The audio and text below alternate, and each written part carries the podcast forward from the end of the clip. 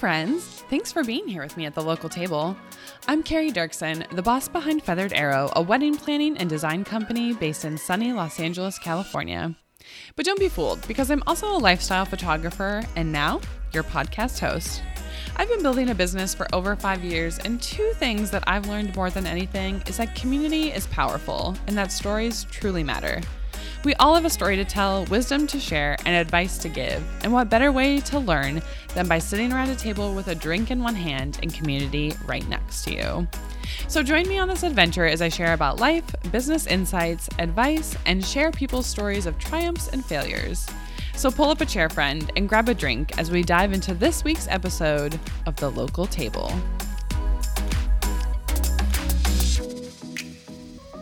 Hello, everybody, and welcome to today's episode of the Local Table podcast. I'm excited to introduce to you Karon Hawkins of Chronic Fit. Karon is a New York City native living in Pittsburgh, working as an online and in person coach, specializing in biomechanics and nutrition.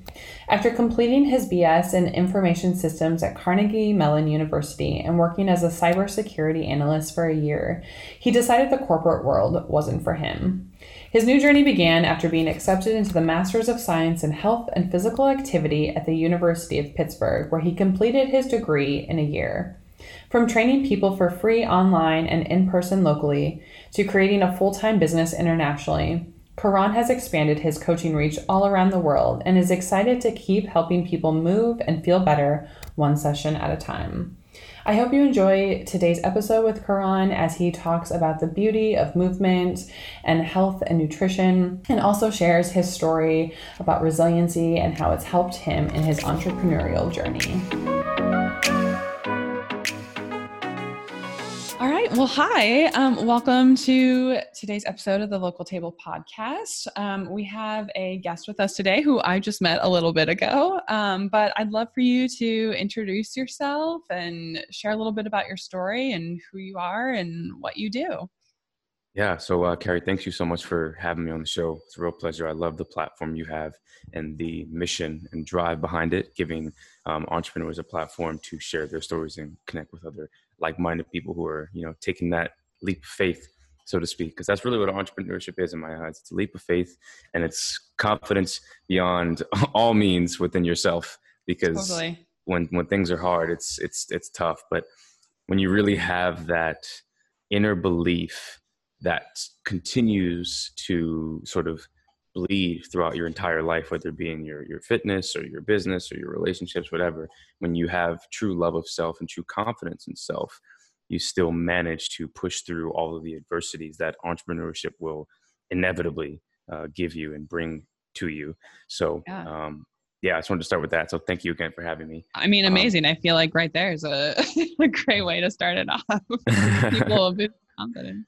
Yeah, yeah, yeah. Um, so I am from New York, uh, Queens, New York, born and raised, but I've been all over in terms of where I lived because I, I, I did K through five, no, K, K through eight, excuse me, okay. um, in New York City.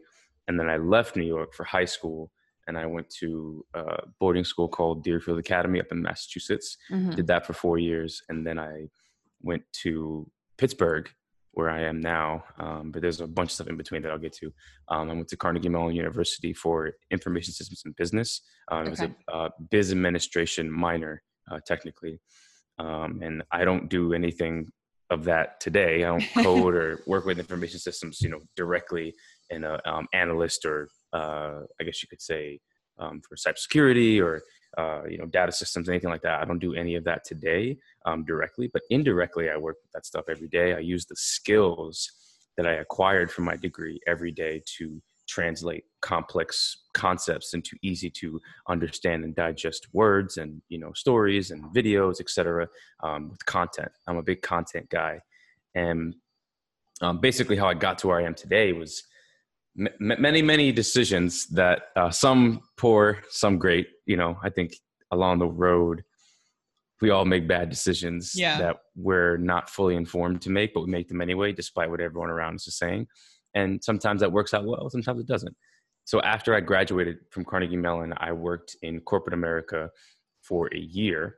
I was a cybersecurity analyst and I cannot tell you how much I hated that job.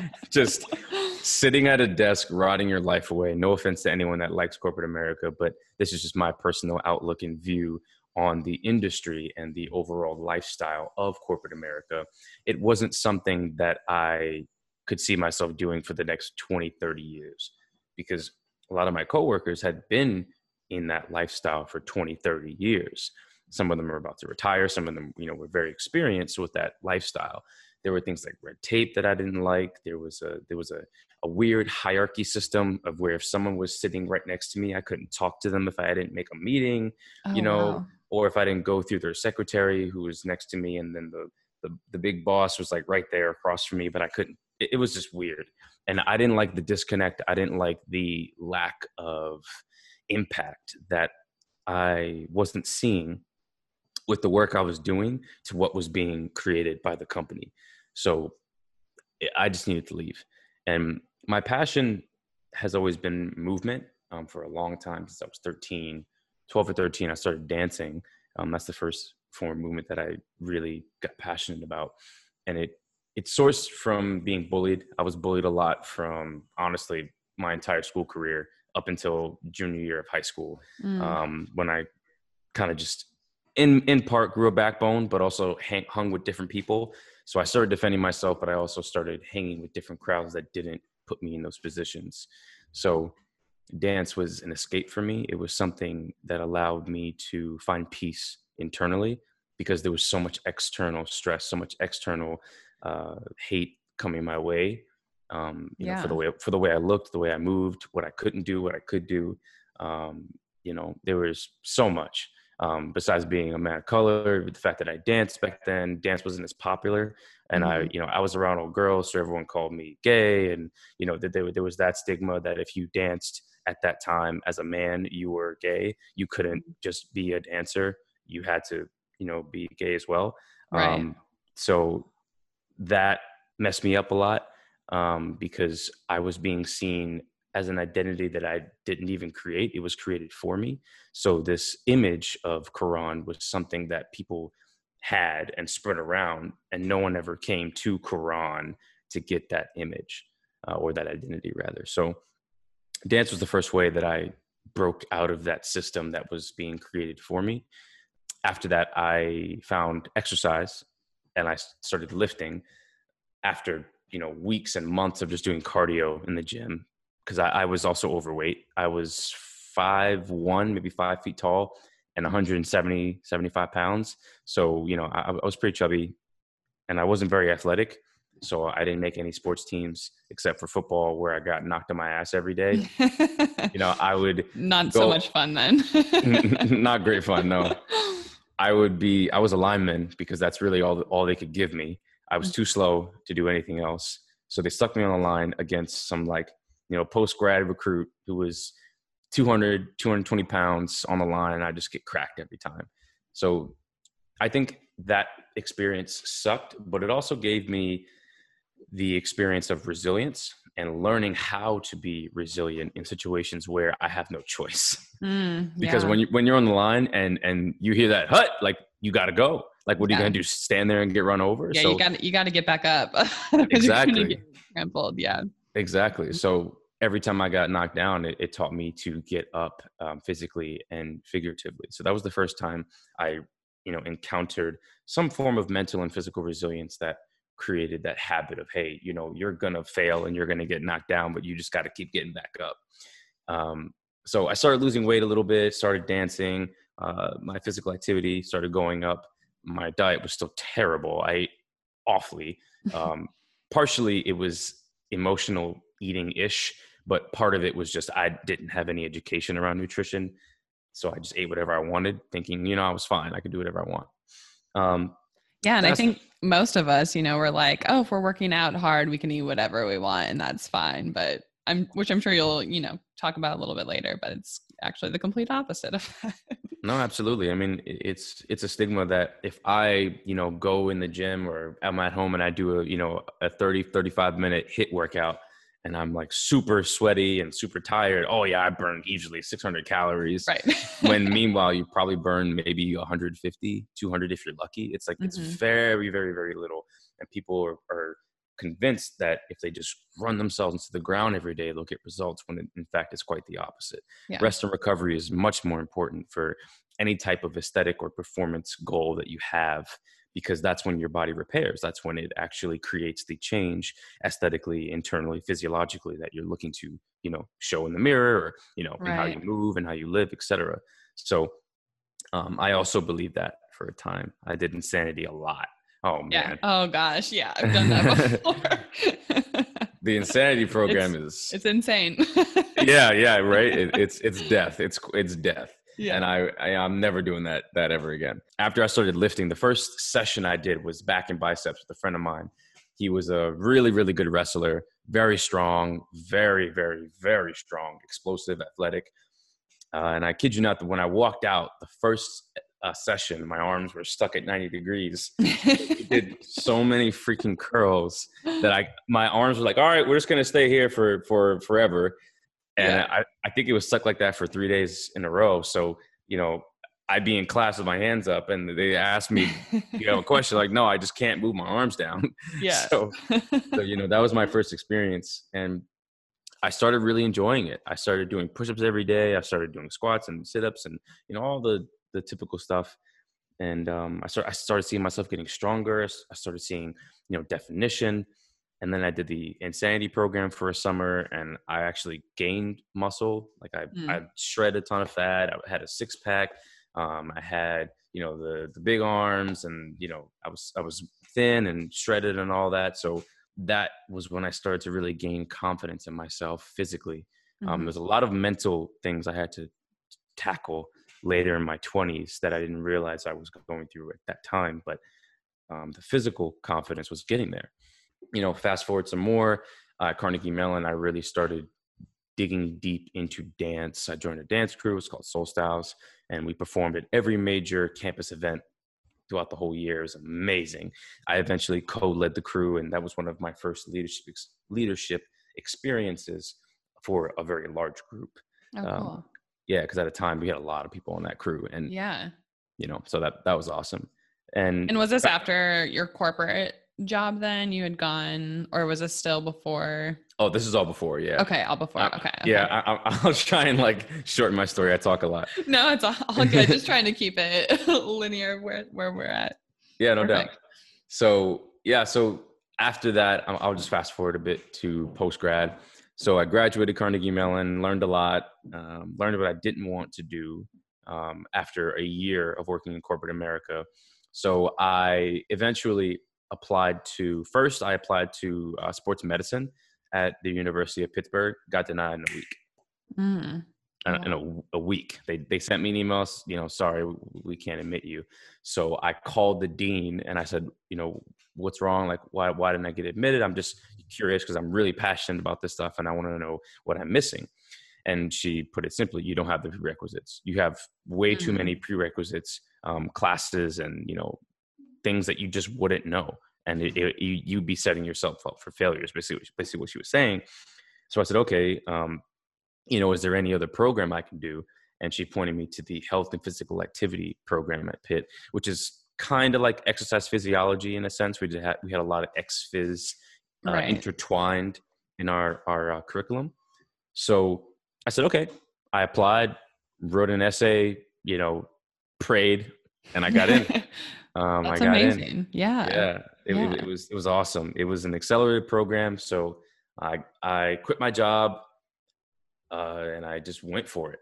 You know, I, I quit, went, went back to Pittsburgh, and I'm living with my my roommate, my best friend now. Uh, that was, whew, that was what's 2020. That was like four years ago, Yeah. three years ago Yeah. you know i um had a lot of hardships in between uh i was not taught financial literacy i wasn't taught about stocks and bonds i wasn't taught about investing i wasn't really taught about saving that much at no fault of my family or anything like that like that it's just Mhm. something we didn't really know about that well. Um it was there but it was it wasn't like regular conversations about hey you know think about this this and that. Think about you know investing in the stock market. Think about blah blah blah blah blah. So a lot of that stuff i had to learn on my own um, but during the time my student loan money ran out and you know i was broke. I had no money. I was working a job that paid me like i don't know maybe 725 an hour so mm-hmm. i was a front desk manager at a gym and i was using that time to kind of survey the land if you will of yeah. my future market and just trying to understand what people cared about what what was um, important to them so after that i started training for free and the way i started training for free was is, is, is a funny story because when I first came back to Pittsburgh, I walked into a bar that we all used to go to, and a bunch of my friends I hadn't graduated yet. They were, you know, a couple years behind me. Mm-hmm. They all said, "Bro, you got to train me. You got to train me," because I had been posting every single day on social media, like, you know, just got my workout in. This works. This. This works. That. So, you know, I was like a I was just posting all the time, all the time, yeah. all the time. And yeah, posting. people had seen your fitness journey, so they were like, uh, "I want that." Yeah. Yeah, exactly. Yeah. And the thing was, I was like, I don't have any qualifications. I didn't even have a cert yet. I had nothing. I was like, I'm yeah. not training you. I, I, don't know what I'm doing. I, I just know. I just know for me. And then they were like, No, no, no, no, no. Come on, train me, train me, train me. And I was like, Man, I, I, I don't know. I, this, this is, you know, I could get in trouble. I don't have any blah blah blah insurance. They're like, I don't care. Just let's just try it. And I was like, Okay, fine. I'll train you for free and let's see what happens. So I trained four or five people for free for about a month or two. They got great results. And they, bro, I have to pay you. I was like, what? you you want to pay can, me? I can get paid for this. Yeah. Right, right. That, that that's literally what I said in my brain. I said, I, you know, people will pay me even though I don't have any certs, so I don't have a, my degree yet. I don't have anything. They'll just pay me. And that was when I first understood the concept of value when you provide value, people will give you money. You won't have to ask for it. Mm-hmm. So I said, okay, okay. So for an hour, I will charge you $15. So I was, I was doing $15 sessions for months oh, and wow. I charged, I charged adults $30 a session. And I had tons of clients. I was traveling all over Pittsburgh, running around like a crazy person, running back and forth to my job, taking buses, walking around. You know, the grocery store is like a mile or so from my house. So I was walking to get groceries um, every week or so, carrying like, you know, whoever knows how many pounds of groceries mm-hmm. back and forth. And it, it was madness. And when I started running out of money because I had to pay rent, I had to pay, you know, bills and everything, I started understanding what struggle really meant. Because I mean, I, I wasn't well off or rich or anything, but like, you know, we were fine. My mom and I got by, but I never had to worry about eating or, you know, lights going off because she always took care of it. They, those things were on her mind.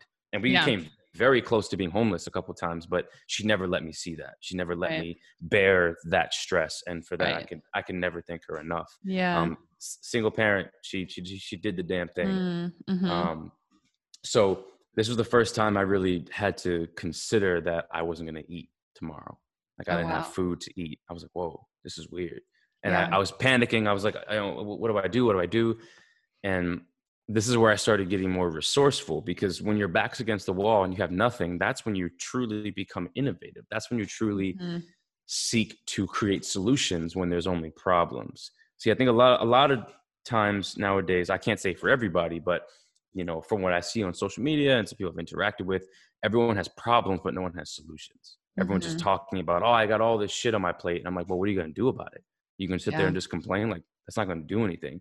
So I was sitting there saying, oh my God, I'm not going to eat. And then I said, well, what am I going to do about it? I can't just, you know, cry about it. I'm not, and I, I very well could have called my mom. I could have called somebody and I probably could have got some money, but I knew she was struggling too there was no point in me doing that because I would just put more stress on her and she'd already sacrificed so much for me. She didn't go to right. college for me. She she didn't pursue her her dreams as an author for me or an artist. Like she she dropped everything for me. So I was like, nah, mm-hmm. I gotta I gotta figure this out.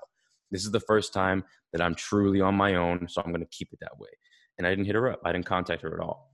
And she's still mad at me to this day for that. But I was like, I was like, hey ma, I, I learned so much from from this. So yeah here's where I started getting resourceful. I said to myself, okay, I started understanding the concept of satiety, meaning hunger and you know not being hungry. So I said, all right, I drink a lot of coffee. Like, all right, so coffee suppresses my hunger. So if I drink coffee from this hour to this hour, I'll be fine. Drink another one, I won't be able. To, I won't have to eat. Then I can have one big meal when I get home, and that big meal um, usually consisted of protein pancakes. And I said, okay, I have about 40 50 dollars that i get to spend on food every two weeks okay great so what i would do is I, I got these big bags of protein and i got this big giant bag of pancakes from costco because um, my roommate had a costco card so when we went mm-hmm. to costco i would get that and that's all i could really afford and i would have protein pancakes every single day like that that's all i ate for like three four months yeah it was it was disgusting I don't. I I didn't like pancakes after that. You have like a food aversion to pancakes now. yeah, yeah. Um, and sometimes it would just be rice. You know, whatever I could do to get by. So that that really taught me humility because it it it said, hey, like you don't have all this money, you don't have all these resources, all these all this access yeah. you think you do. You can't right. live that way anymore. Because in corporate, I was I was making good money. I was financially right. independent yeah. for the first time in my life. Mm-hmm. So you know again, this is a second indi- or a second tale of hey, you're going to get knocked down, but you got to keep getting back up. Mm-hmm. This is this is real life resilience that they don't teach you in school. They don't teach you at home. They don't teach you. You know, you have to go out and get that. Yeah. So while you know some at one point starving sucked, it really made me smarter and it made me more aware of what the real world is like. Mm-hmm. So um, and then did you raise your prices after that? You were like, I'm charging way too little for these sessions. yeah, yeah. I um I ended up charging um I think it went I did thirty dollars for students and then I did forty five and um I mean now I charge 120 per session yeah. because mm-hmm. I'm I'm much more specialized and I, right. I do things a lot differently. But with the online stuff, I've I've bumped it down to um, 65 for most people, okay. um, and then I have an online site that I do for monthly payments and all that. But um, in general, yes, I, I raised my prices dramatically simply because I, I realize my value. I recognize my value. I know my experience. I've invested hundreds of thousands of dollars into the knowledge that I have and into yeah. the skills that I've acquired. So you know, 120 bucks. I think that's that's very fair for, for what I offer and what I do. Yeah, you're an expert in this. Yeah, for sure. So you um I mean, were you was there like a point for you when you were at your corporate job, you know, kind of realizing like this isn't how you wanted your life and I totally relate to that cuz I worked in corporate before starting my own business and I was just like I feel like my soul is being sucked out, you know, sitting in yeah. this cubicle but do you feel like there was a point where you were like, I want to start my own business, I want to get into entrepreneurship from that point? Or were you just like, I know I need something different, but I don't know exactly what that is? That's a great question because I'm not sure which way I was leaning yeah. at the time. I think in my brain, I knew that I wasn't destined. I wasn't created to do this, to mm-hmm. sit here. I wasn't I wasn't made to be static and you know this gets in, into some physiology because as human beings we're not designed to be static. Our brains crave movement in all aspects of, of of it. If you think of us just speaking here my vocal cords are doing things and air is coming out to produce a vernacular and a language that we each comprehend. So that movement of sound and that movement of my vocal cords creates a communication channel in which you and i know what each other are saying. Obviously there's idioms and different you know um, vernaculars that are inside the english language but through movement we are communicating with my hands and moving in my face and my eyes and my lips. Like there's a lot of intricacies that movement is involved in. So for us to sit at a desk quiet and just do this all day my gosh yeah.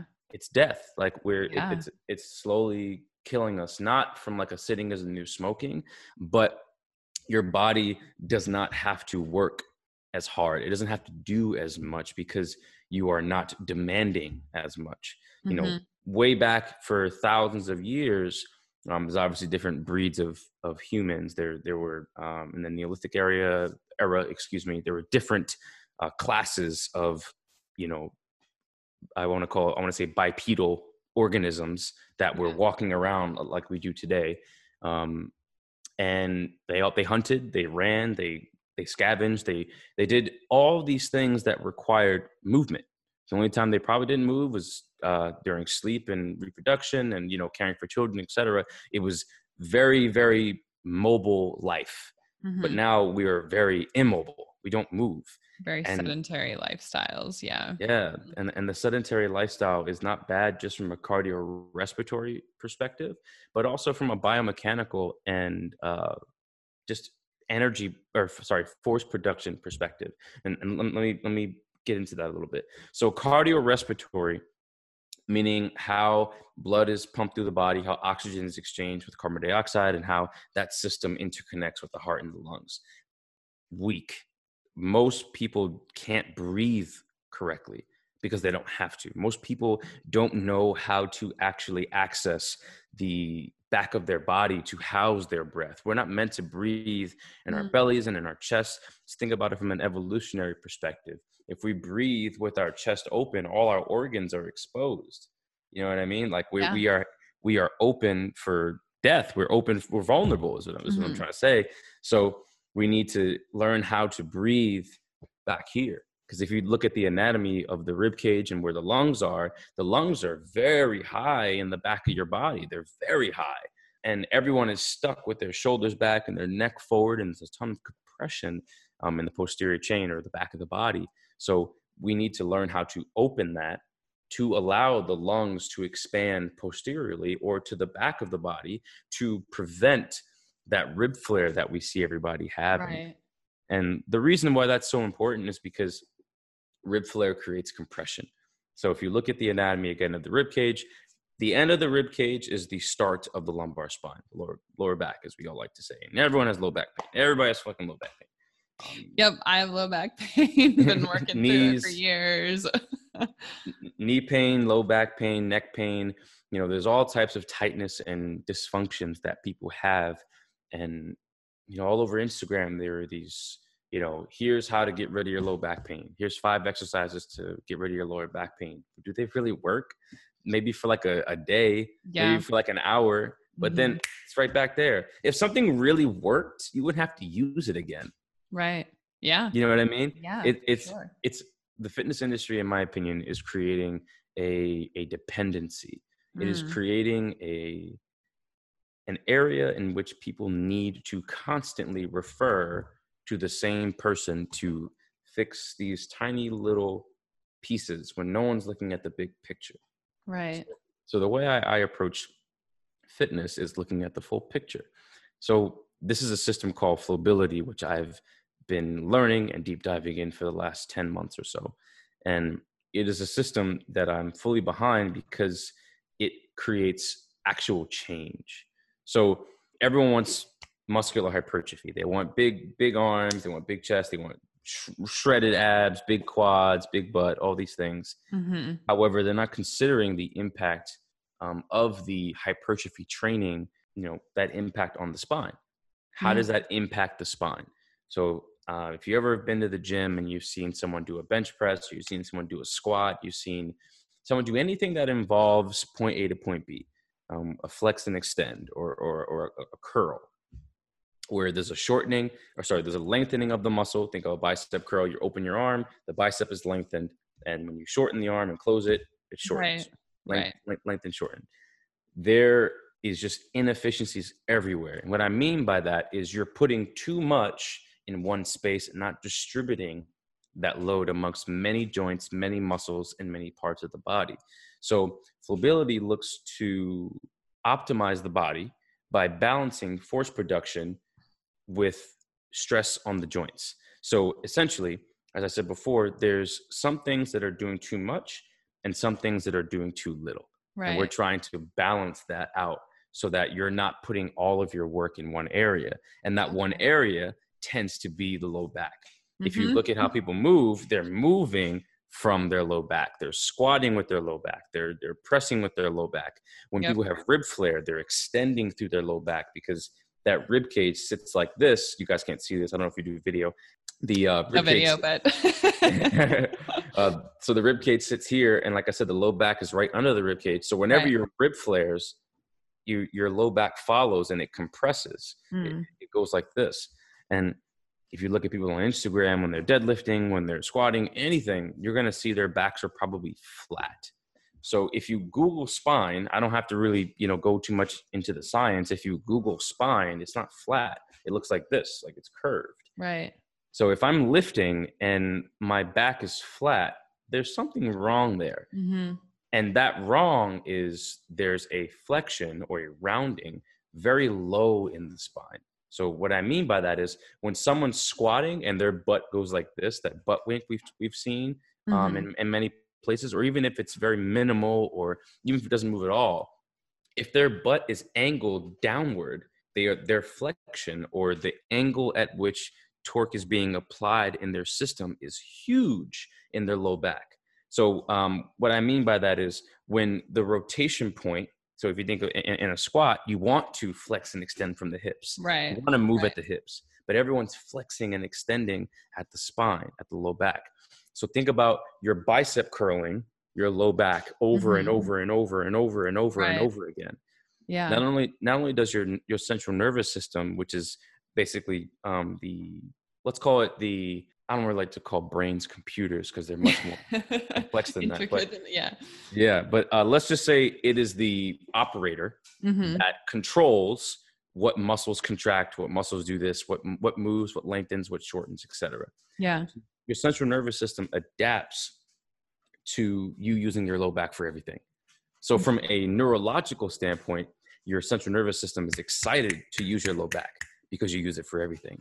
And then Mhm. on top of that, there is a musculature hypertrophy in your low back that further exacerbates the dependency on the low back. Because if you bend someone over and just have them touch their toes, their low back erectors, which are muscles that run up and down the spine from the back of the neck all the way down to your tailbone, um, maybe not that far, but it's pretty far, they pop yeah. in that mid back, low, low back area. If you bend someone over, you're going to see those rods, boom, they're just going to Right. but what should happen is we should see the hips, the butt come up because Mhm. that's Mhm. what should be moving. right. But um, you know, I know that that, that was a deep dive into no, I love it. I feel like I'm learning so much.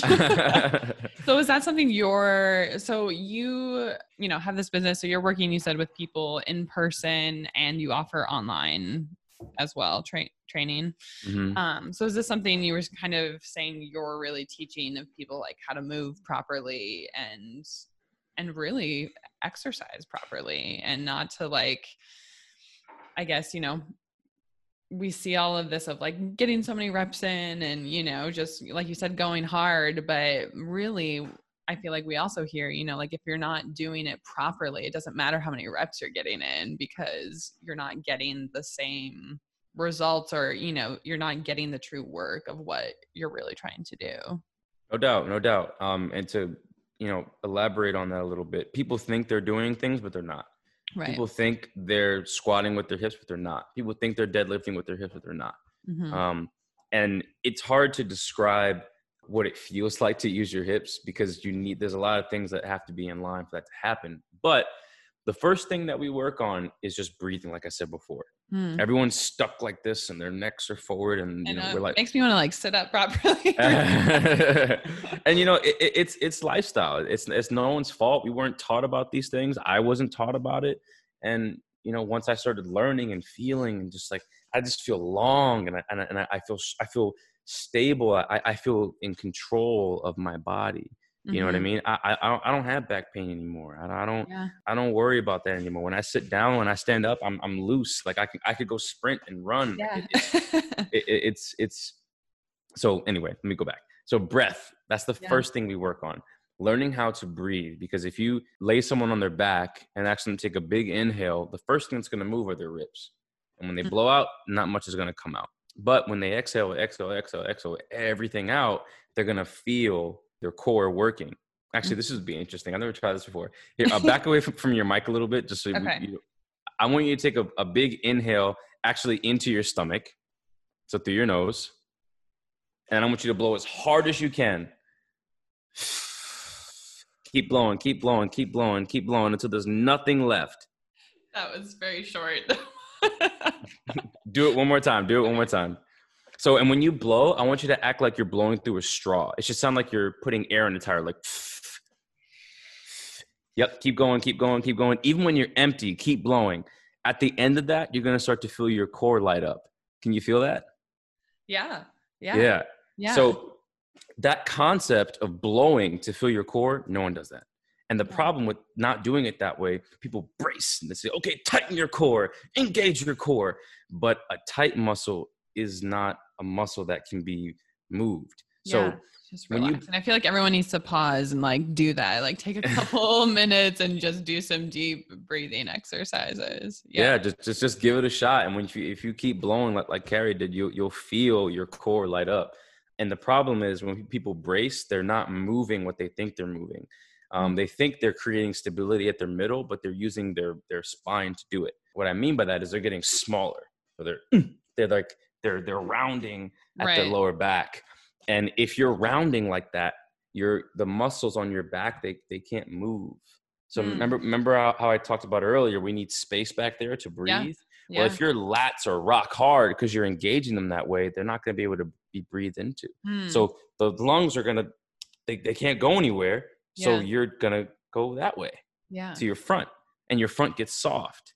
So that, that's why we, we, we don't want to do that. And the blowing is going to create the stability people want while keeping the spine on vacation. hmm Um, the muscle we're targeting with that muscles, I should say, are the diaphragm and what's called the transverse abdominis. Now, the transverse abdominis is a muscle that runs from the bottom of your sternum, which is the the big chest plate between your, your rib cage, and it runs from there all the way down to your pubis, so like right above your uh, pubic area, Yeah. and it wraps around the sides and the back of your spine, like into like right around here. So like if you think about where the rib cage is, kind of like below that.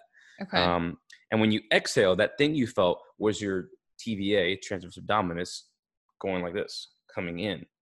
Mhm. And when we really get strong, we can feel that really low, what Yeah. we call the horseshoe, which is the like that pubic area, because we want all that to come in because Yeah. that's going to serve as a blocker or a think of it as like a like a gate to prevent lower back from hyperextending.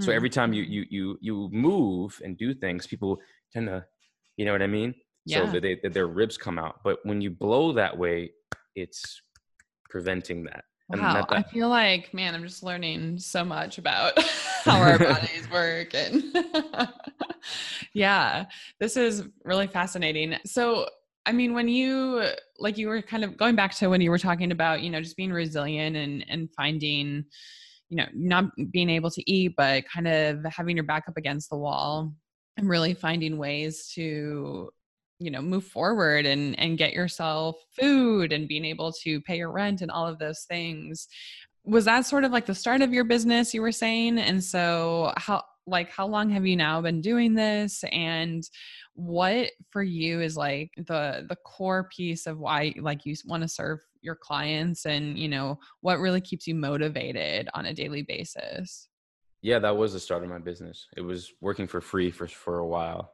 and um, not making much. And I, I think that's an important part of entrepreneurship. Not necessarily saying, "Hey, I'll do it for free," but being willing to, like being Yeah. willing to do whatever you have to do just to get some skin in the game, just to get some experience. Um, you know, yeah because hands-on experience i think is you know everything like we i don't feel like we do a good job at, um in our education system of really giving people that hands-on experience i know more now so with like internships and things like that but it's like you really you can you know sit in a book take tests all day long but until you have that like real life experience you're not you're not going to grow you're not going to challenge yourself and really be in the depths of of what it is to do what you're doing Hundred percent. You you Yeah. got to have that hands-on experience, and you know, even though I, I wasn't perfect, I made a lot of mistakes, but it taught me a lot about human interaction and how to cue people, how to get people in proper positions, how to motivate people, how to help people create their own goals. Because a lot of the times I ask, you know, what do you want, and they're like, I don't know. I don't, uh, I'm, I'm just I'm just here because I got to be. And I'm like, well, damn, this is gonna be hard because it's it's harder to motivate someone who doesn't know why they're doing what they're doing as opposed Mhm. to someone who's like oh yeah you know i really want to create a healthy lifestyle blah blah blah blah and sorry what, what was the second part of your question I, I- think my question was just, you know, what ke- keeps you motivated day in and Ah. day out of, you know, running this business and, you know, wanting to continue serving clients and, and finding new customers. yeah yeah so it used to be passion, but now it's purpose. Mm. So the thing I just explained to you, I see now as black and white. I see now as this is the way. Like there's there's no other way. And that's it is dogmatic in a sense because I know that people need what I'm what I'm giving um, before they can do all the things they want to do.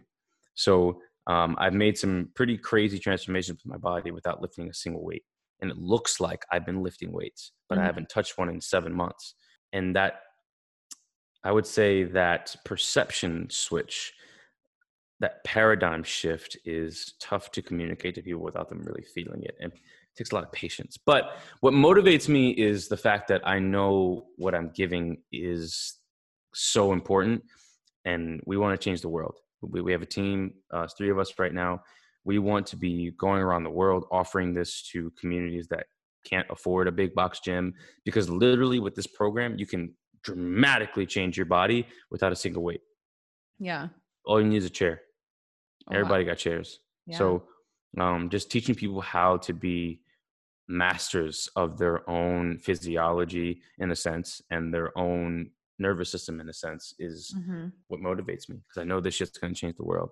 Yeah, that's beautiful. I love that you said it was passion and now it's purpose. Like that. I just like want to sit with that for a minute because that's so so profound. Cause like for you, I mean, just talking to you, it sounds like you just really want to like change people's lives and you know this this purpose of and i think that's the core too of being an entrepreneur like really believing in what you're doing and not just trying to sell mm-hmm. it to make money but like you believe in your core like this is going to change people's lives for the better and really help them to live a more fulfilled life and and find their purpose as well. So what would you say i know you know a lot of entrepreneurs we tend to, and I can vouch for this over the years, have let fitness kind of fall to the wayside because you, you know, you work long hours for yourself and, you know, you say, oh, I'm going to work out later. And then it never happens. And um, I know for years it was kind of like, I'll get around to it. And it wasn't as consistent as I was hoping, even though it was something I really wanted to do. But what are some like easy, tangible steps or ways that you could? Share with people that they can maybe shift their mindset or their thinking around fitness because you know i think a lot of times when we think about fitness we're like oh i have to go to the gym and work so hard for you know an hour or more and do all of these things. But i i think from just hearing you talk and other things it's like there are smaller incremental changes you can also make and you don't have to like you know come home from the gym exhausted for an hour. So yeah what what are some things that you could share with people to just kind of shift their mindset or make this more of a priority in their life? I would have people consider this. So in order to master the external you must first master the internal. So in order to get the results you want whether it be more money you know a better job um, better relationship uh, better mindset you know and how that applies to all those things i said prior you have to first work internally you have to master yourself in many ways you know mentally emotionally physically you know with others how you interact with other people and just honestly staying on top of your shit. And there's, there is no other way to put it. And the first way is through movement. As i said before we are meant to move as human beings. And i also said you don't have to you know wreck yourself yeah. every time you go to the gym. Um, I'm actually I'm going to give you um, a free mini series that we have going around. Okay. Um, for people who are interested in trying the system and just want to give it a shot, you don't need any equipment. You can yeah. do it at home. So I know some gyms are still closed, and some are going to remain that way. So this is a great way for you to just try it and just you know get busy with the system and do your own thing, and it can be a great start. But besides that, um, systems systems are the best way to create habits that will stick. Mm-hmm. And I'll I'll, um, I'll tell you what I do for my system. So every morning I wake up. Not always. I would say eight times out of ten. Okay. Uh, I mean, uh, eight point five. Yeah. 8.5 times out of 10 i'm waking up at 5.30 in the morning and i train for about an hour and a half two hours and that's just the flowbility stuff i told you and then i make have my coffee i read i journal track my macros and then at the end of that I have my habit tracking system, which are over there by my fridge. I do basically marbles in a jar. So I, I learned this mm-hmm. this technique from Atomic Habits by James Clear. Highly recommend that book if you're trying to create systems for change and you know create really really great habits in your life. Yeah. Um, and so what I do is every time I complete a habit that I, am you know trying to make stick forever, I put a marble in a jar, and it's this little reward response in the brain, like ooh, marble in the jar. So every time you want to do something, or every time you want to like wake up, you're like, oh, I got to put that marble in that jar, so I got to make sure I do all this stuff. And besides that, time blocking. So, mm-hmm. yeah. um, time blocking I think, huge. yeah, I think scheduling and time blocking are a little different because time blocking is creating a schedule for everything. I have a schedule for everything. I have a schedule for when I wake up, when I have my coffee, when I do morning routine, when I journal, when I eat, when I do podcasts, when I train people, when I train myself you know, uh, when I use the bathroom, no, sorry, not use the bathroom, when I take a shower. yeah. I, I, don't think I can program that. I was like, you are, you are on schedule. Everything is programmed. um, um, there's, there's one more thing. Oh, when I play video games or do extracurricular mm. activities, things I love to do for myself, because as an entrepreneur, you can feel very guilty with doing things for yourself that you enjoy like right. if you play video games or if you want to throw a football around or if you want to go for a walk or if you want to hang out with some friends or go to a bar maybe not nowadays but you get, yeah, what i'm saying someday someday someday man yeah. I, I i miss that life but yeah so my point is everything is blocked out so there's no guesswork because as an entrepreneur your your job you're, you're constantly thinking about how can i make my product as good as possible how can i you know make this as high quality and you know su- uh, supply the demand for my product or create demand for my product create content whatever it may be you don't want to be sitting there guessing what you're going to do right so when you lay everything out including when you're going to train it's just execute it happens execute, execute yeah. every yeah. day. that's huge yeah i've definitely i've been implementing a lot of time blocking and i've always used a, a schedule and but like time blocking i think is so key because I think what people also don't realize about that is like you have to really just like shut off all distractions. And it's like, I'm going to spend 45 minutes solely working on this one project. Like you're not multitasking, you're monotasking, right? And just, it's crazy how much more you can get done when you're like, I'm going to commit to no distractions and really focus on this one task at hand and yep. you just get so much more done in a day. Yep. For yep. sure. People think they can multitask, but they really can't. You can't. We can't. No. Yeah. We um I was talking to someone about that the other day and she's like, "You know, we can multitask maybe like listening to a podcast and washing the dishes, but when it comes to like true deep work, as humans like we cannot multitask. We're actually spending more time trying to do everything at once than we would just trying to focus on one task at hand. Yeah. Oh, that reminds me. Uh, another book that I recommend people read. I don't remember the author's name, but it's called Deep Work. Yeah, yeah, yeah. Okay, I think that was the book we were talking about the other day. I forget the author, but yeah, Some, something Campbell, I think. Okay, yeah, I'll look it up and put it in show notes for people for sure. So, what for you, kind of bringing things, wrapping things up, but what for you would you say is like one of the biggest entrepreneurial lessons that you've learned throughout this journey? Because how many years has it been since you started your business? Did you say? Officially, three years. Okay. Unofficially, okay. four years. Okay, awesome. Yeah, what for you is one thing that always just like really sticks with you, like a lesson that you know maybe you realized this year or you know and something that you would love to kind of share with others to really help them in their journey as well it's something that i've formulated in my brain, but I couldn't put to words for a while. I couldn't conceptualize it into like text. If I had to write an essay on it, I, I don't I didn't know what to say. Yeah. it's just a feeling. But it came down to one sentence. The process is the prize. So mm-hmm. a lot of the times people say eyes on the prize, eyes on the prize. But I feel if you keep your eyes on the prize, you miss the journey because the journey is the prize. And just trying to be a little bit better, 1% better every day is the way we truly make big impact because people, and I think social media is, is, a big component of this. People just want the big now. They want the results now. They want everything now. It's the instant gratification that is creating a lack of trial and failure. People just want to try and get it. They don't want to fail. And, you know, I'm, I'm in there too. Um, I, I just started doing um, MMA and I started sparring a little bit and, you know, I, part of me was like, man, this, this is so hard. I, I kind of want to do this. And was like, wait, wait, wait, wait, no, no, no, no. This is this is where we learn. Like, yeah, the, the failure is the way to learn because mm-hmm. you don't know what success feels like if you don't fail.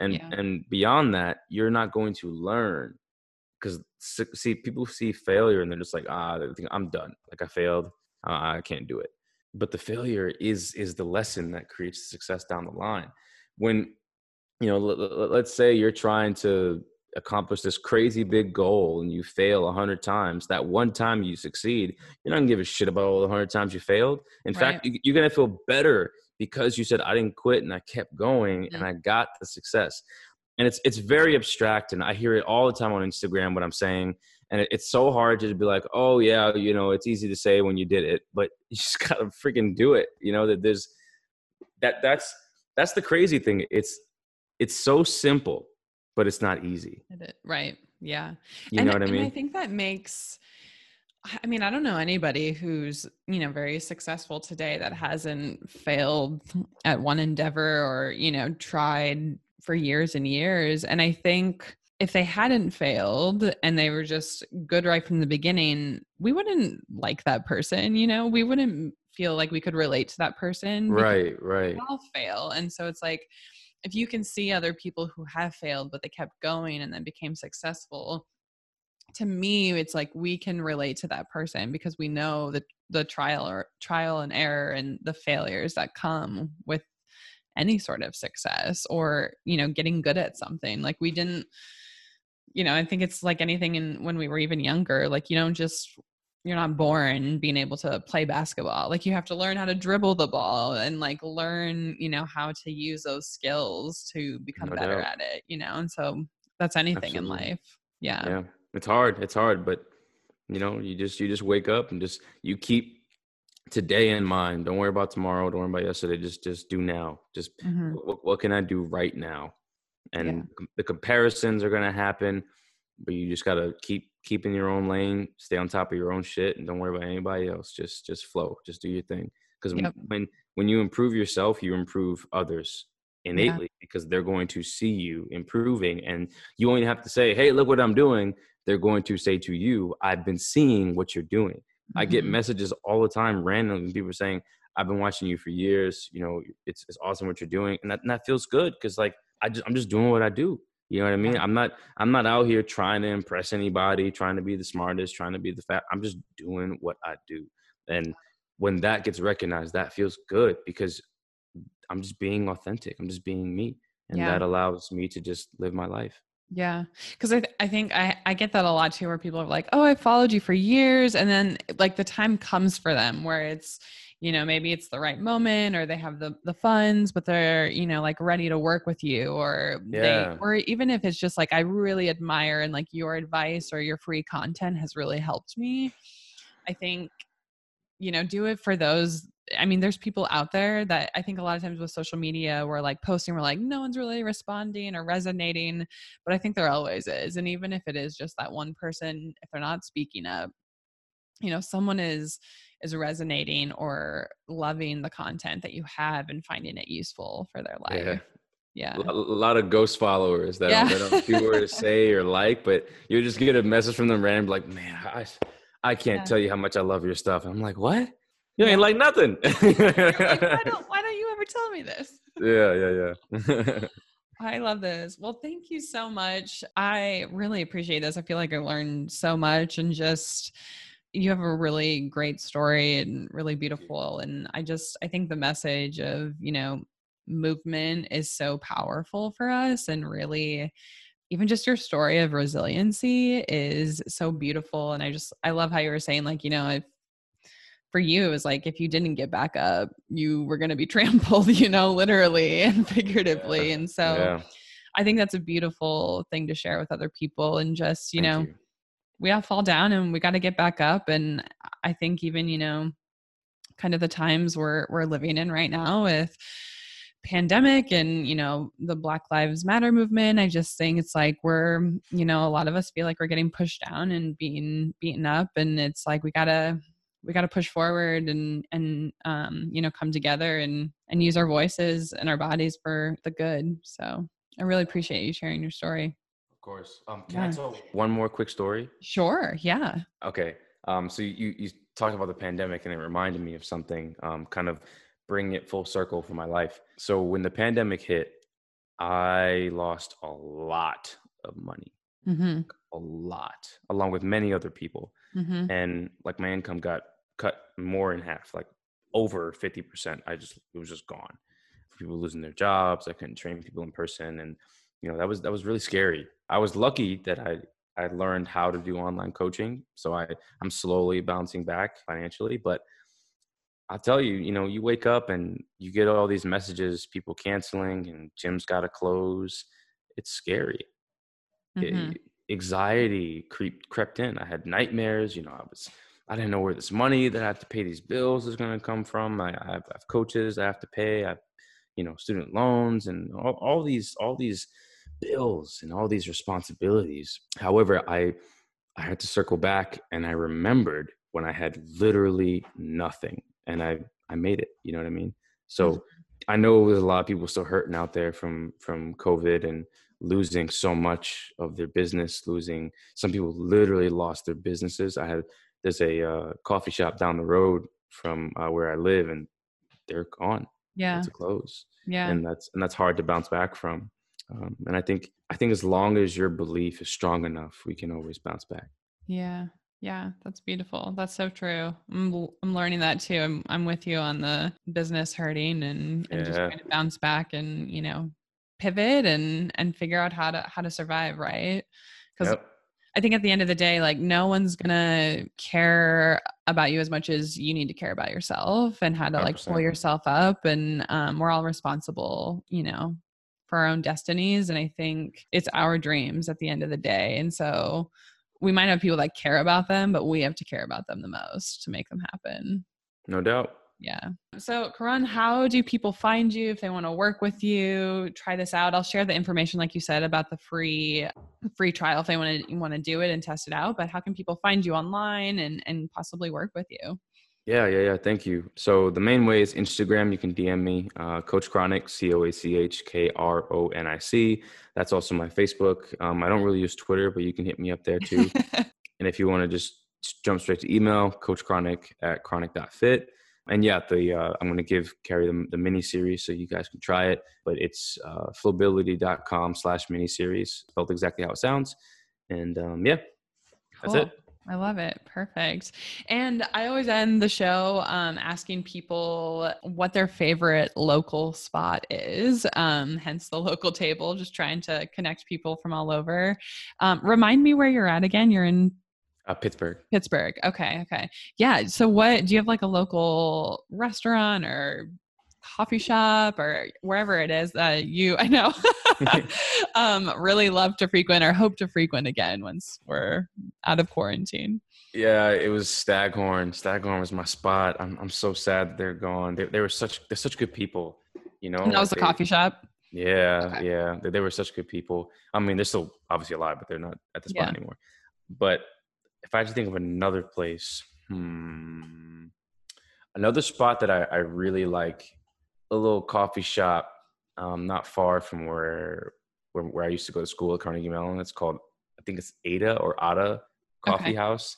R- really cool. It seems local. I think it's local. Maybe they're a chain. I don't know, but mm-hmm. they're very homey and you know very warm, very inviting environment.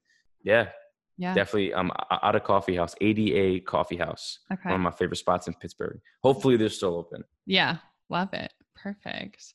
Well, thank you so much again for being here. I just, I really appreciate taking the time and um, meeting you. This was so great. I just, I feel like I learned so much. And it was just also really inspiring to me to, you know, keep going in my business. Even I know it's, you know, dark days for people right now and hard times, but I yeah. feel like hearing your story and just listening to you push through really inspired me to just keep going and you know move forward with with purpose. So yeah awesome. thank you so much for being here. You're welcome. Again thank you for having me. It was a lot of fun.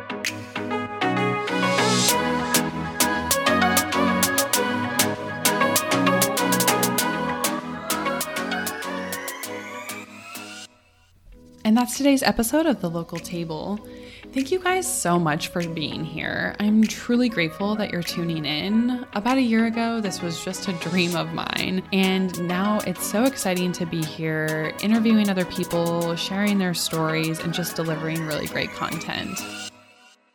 I hope you walk away feeling inspired, or maybe you gained a new perspective, or you learned a thing or two.